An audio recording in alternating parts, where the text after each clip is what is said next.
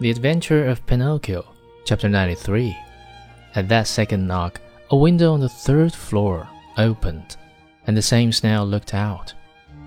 "Dear little snail," cried Pinocchio from the street.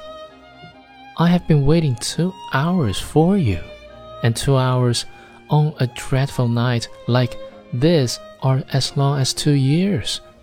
Hurry, please." "My boy," answers the snail in a calm, peaceful voice. "My dear boy, I am a snail, and snails are never in a hurry." And the window closed. A few minutes later, midnight struck, then 1 o'clock, 2 o'clock, and the door still remained closed. Then Pinocchio, losing all patience, grabbing the knocker with both hands, fully determined to awaken the whole house and street with it.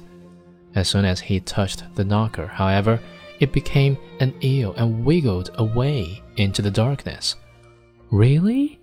cried Pinocchio, blind with rage. "If the knocker is gone, I can still use my feet."